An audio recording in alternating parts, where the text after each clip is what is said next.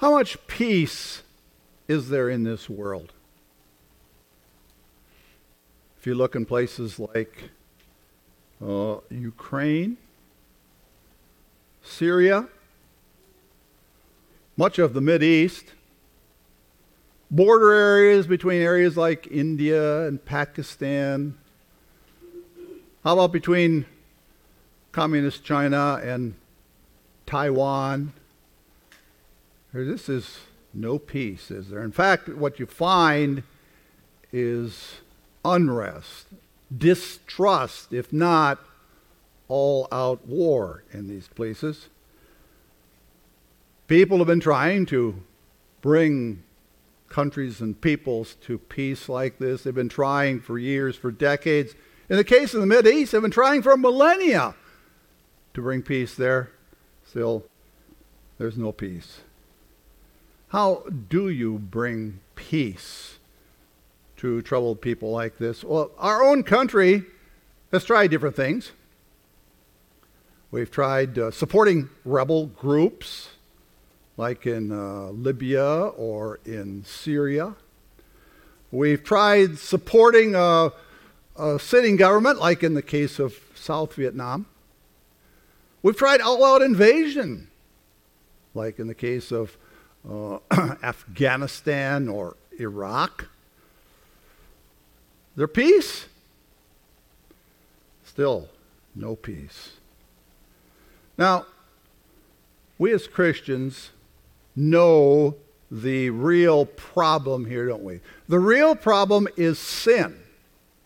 Sin separates, it divides, it makes people not at peace. And that starts with sin against God.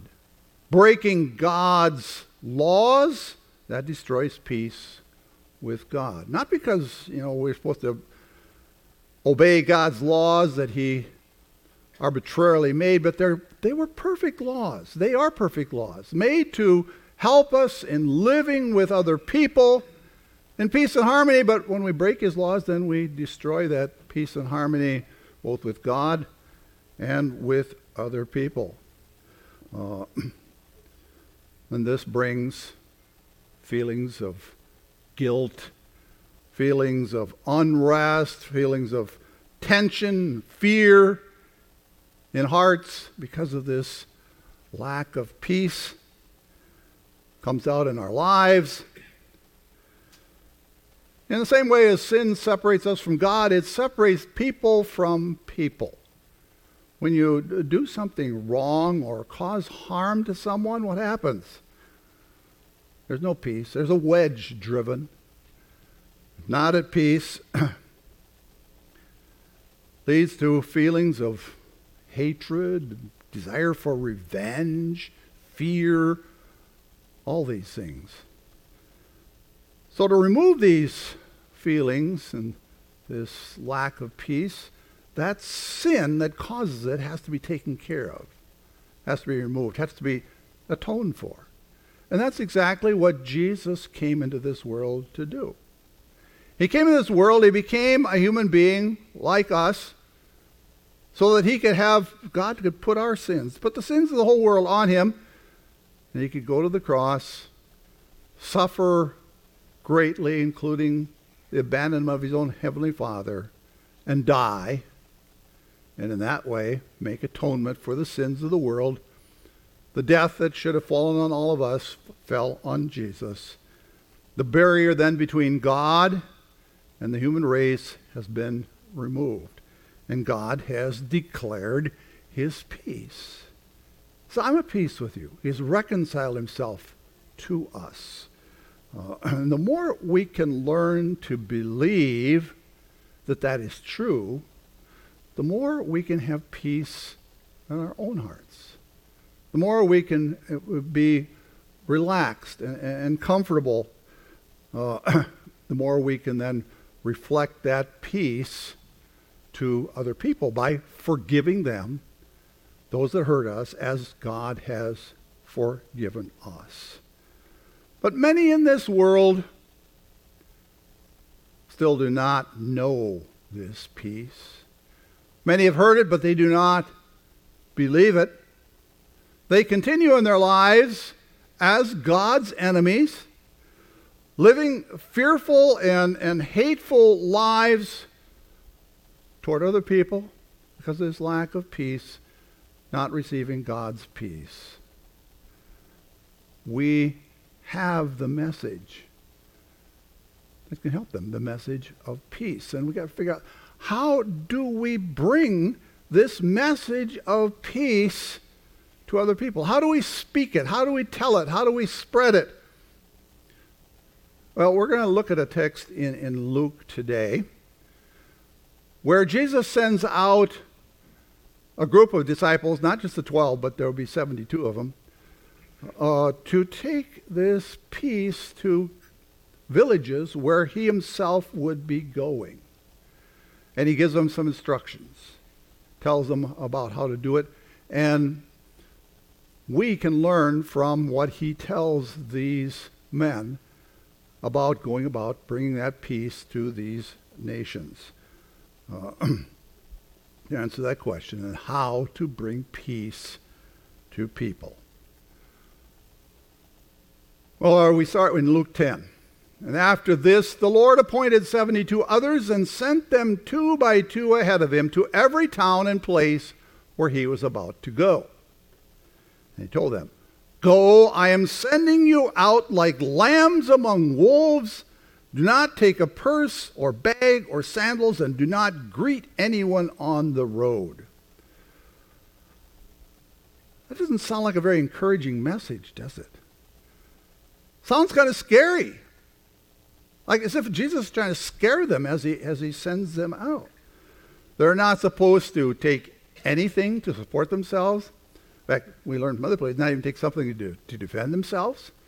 And he says, You're going like wolves among, uh, like lambs among wolves. Is that scary? That's pretty scary, isn't it? uh, it sounds dangerous. It is. And then he says, Oh, when you enter a house, first say peace to this house, and if someone who promotes peace is there, your peace will rest on them. If not, it will return to you. Stay there, eating and drinking whatever they give you, for the worker deserves his wages. Do not move from house to house. So then he tells them, don't take any provisions with you. Know, there's no McDonald's on the way either. Don't take anything along depend on uh, you know, the people that people will, will give to you.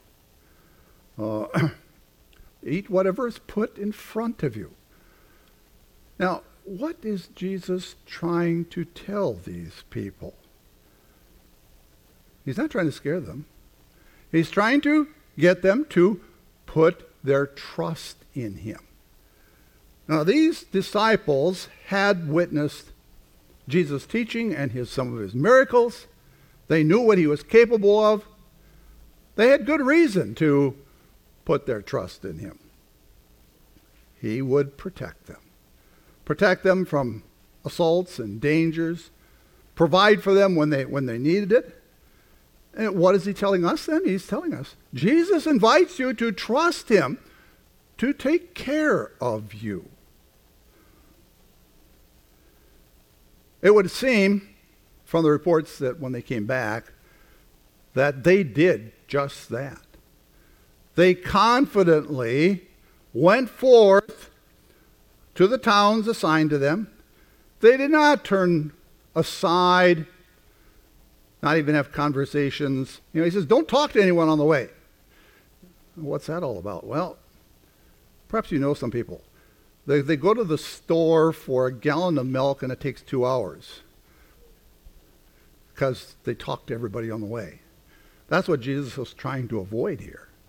Just go to where, you, where you're headed, where you're assigned, enter the town, perhaps going to the town square the, or the marketplace, starting to talk to people until you get an invitation, go into that home, uh, and then when you get there, you announce, Peace on this house.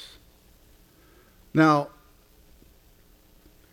that peace is not just a casual greeting. This is that heavier word, shalom, which really extends God's peace to the people of that house. Uh, this was really passing on the peace that these disciples themselves had and felt to the people of that house. And they would do this without knowing how it would be received. It could be rejected. There were some villages that would reject it. All the people there would reject it. But then it would come and rest in one house that would receive this peace and want to hear more about it. Now, it got to this point because these disciples trusted Jesus to take care of them, to actually get in the house and actually speak these words, not knowing how they would be received. It's, perhaps it was part of the training that he sent them out without anything, which is kind of scary at first, but when they reflected on what Jesus had done for them and the miracles, oh yeah, we can do this. And as they went along, they got more confident. So by the time they got to the house, they could say, with confidence, not knowing how to receive, peace to this house. So, what does that mean for us? You know, if we're going to take peace to other people, have that peace in your heart by learning to trust the Lord. That's the first step. Starts with having peace in your heart. And that confidence comes from hearing about God's peace, the peace He's given you, the peace He has given you because of the forgiveness of sins, that confidence that He will take care of you. Now, one of the places we do that is right here in, this, in our services every Sunday.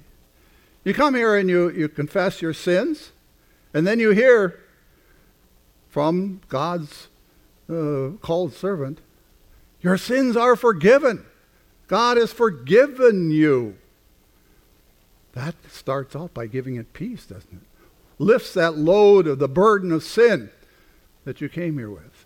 Then, throughout the service, including in the sermon, but in the readings and the liturgy, we hear more about aspects of this peace and the way God has, has blessed you and, and given you many things. And then finally, concluding with the benediction. It's interesting, you know, the benediction, the last word and give you peace.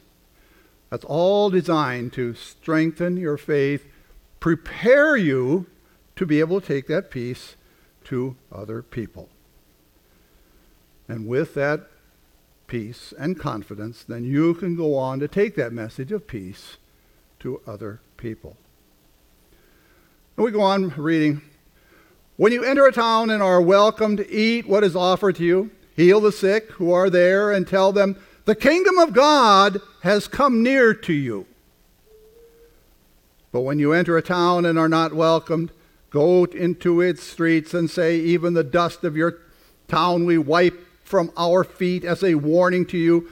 Yet be sure of this the kingdom of God has come near you. I tell you, it would be better, more bearable on that day for Sodom than for that town.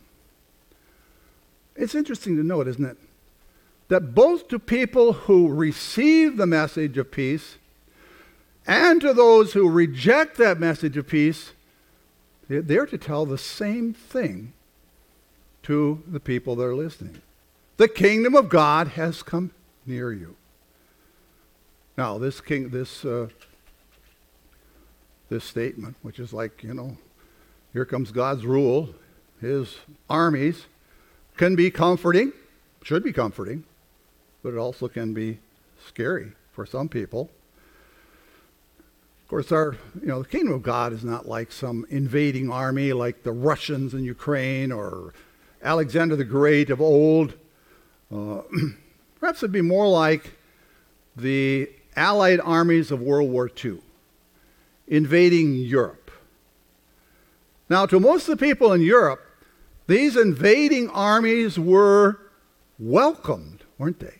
Welcomed because they brought relief and freedom from a terrible dictator.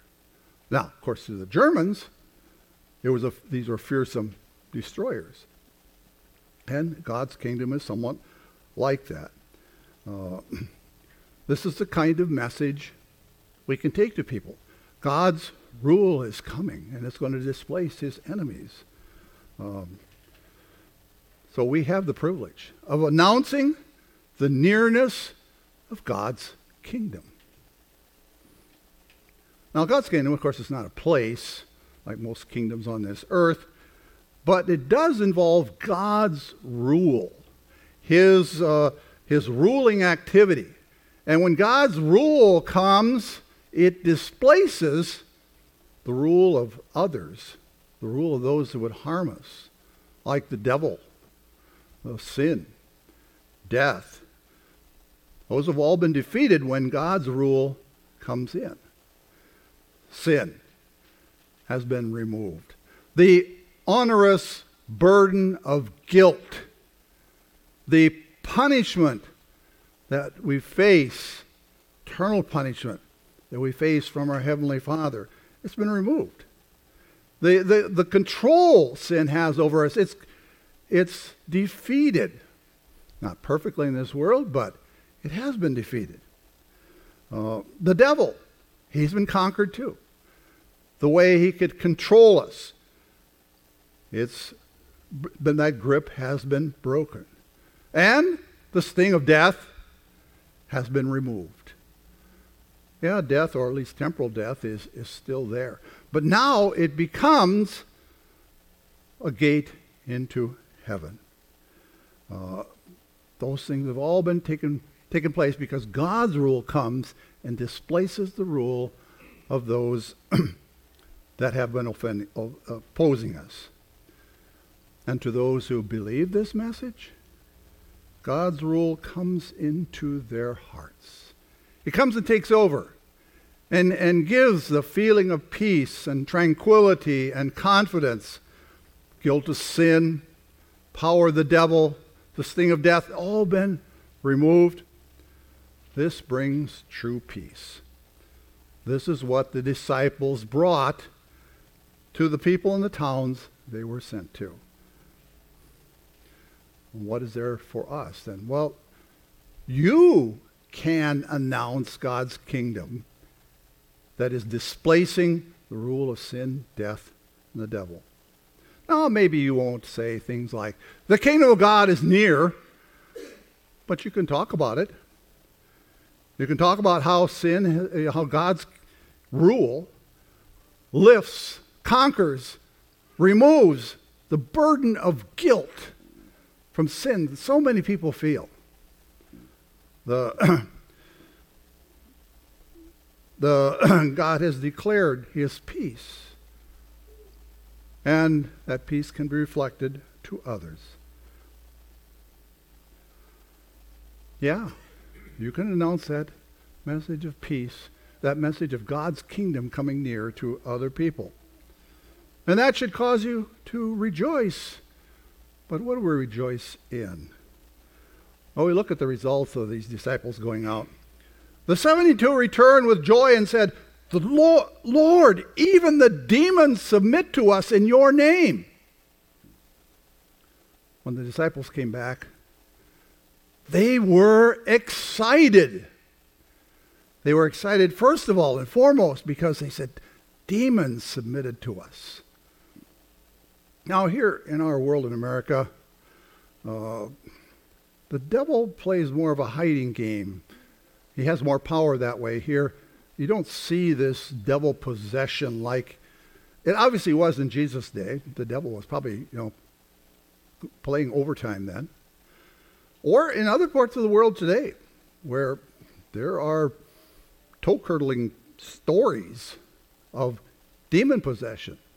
And if some of these things were taking place in Jesus' day, to have those demons taken away, exorcised, oh, that was exciting. I'm sure they were excited about the other miracles that they were able to perform through Jesus. And the people that, that believed their message. But this demon possession, this exorcising demons, that's what made them most excited. Uh, and how did Jesus respond? He replied, I saw Satan fall like lightning from heaven. I have given you authority to trample on snakes and scorpions and to overcome all the power of the enemy. Nothing will harm you. Indeed, Jesus says this is exciting. Every time they exorcised a demon, the devil fell. And then, uh, but even more importantly, every time someone came to believe the gospel, that message of peace that they brought, and they put their faith in God, the devil lost control of another person and he fell. And this was happening in over 35 villages, 36 villages throughout uh, Galilee, wherever they were going. This was exciting stuff. The devil fell like lightning. But what does he go on to say? However, do not rejoice that the spirits submit to you, but rejoice that your names are written in heaven. This is what should cause them the most joy. Most get them most excited. Uh, it's not nothing. It's nothing new. I mean, these were believing men who were taking this message out. They already had their names written in heaven, but it is good to review that, to remember that. Rejoice that your names are written in heaven. Any time of life, any changes, whatever, think, my name is written in heaven. He says this is the most important thing think about. Now, what effect does that have? Rejoice that your name is written in heaven to help others rejoice. You know, when you rejoice, when you are happy, visibly glad that you know your name is written in heaven, that you are a saved child of God, this will have its effect on other people around you. The people you are trying to bring the gospel to. Now, maybe you can even say things like, Yeah, my name isn't written in heaven. I am God's child. You know, this is, can have an effect on people. It's, this is the kind of witnessing that's not threatening because you're telling something happens to you, but it can have an effect on them. But it can also be, you know, that simply your demeanor in life is different because you have this confidence and this joy, this rejoicing that your name is written in heaven. And then that may give you an opportunity to speak of the peace that you have, that you can give to them, that will help them. Now, we started off talking about peace in this, bringing peace in this world, and I was thinking, well, you know, most of the time we don't have much to offer. Can we bring peace in this world? And as I got to think, I realized many of you are really involved in bringing peace in this world have the, you know, our United States having a strong, well equipped, well trained military force that is really helpful in this world and protecting our own country. Our country never, has never been invaded.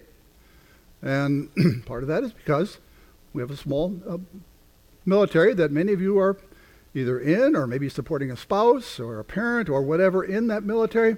Yeah, it's important work. But even more important, is the peace that we have in God.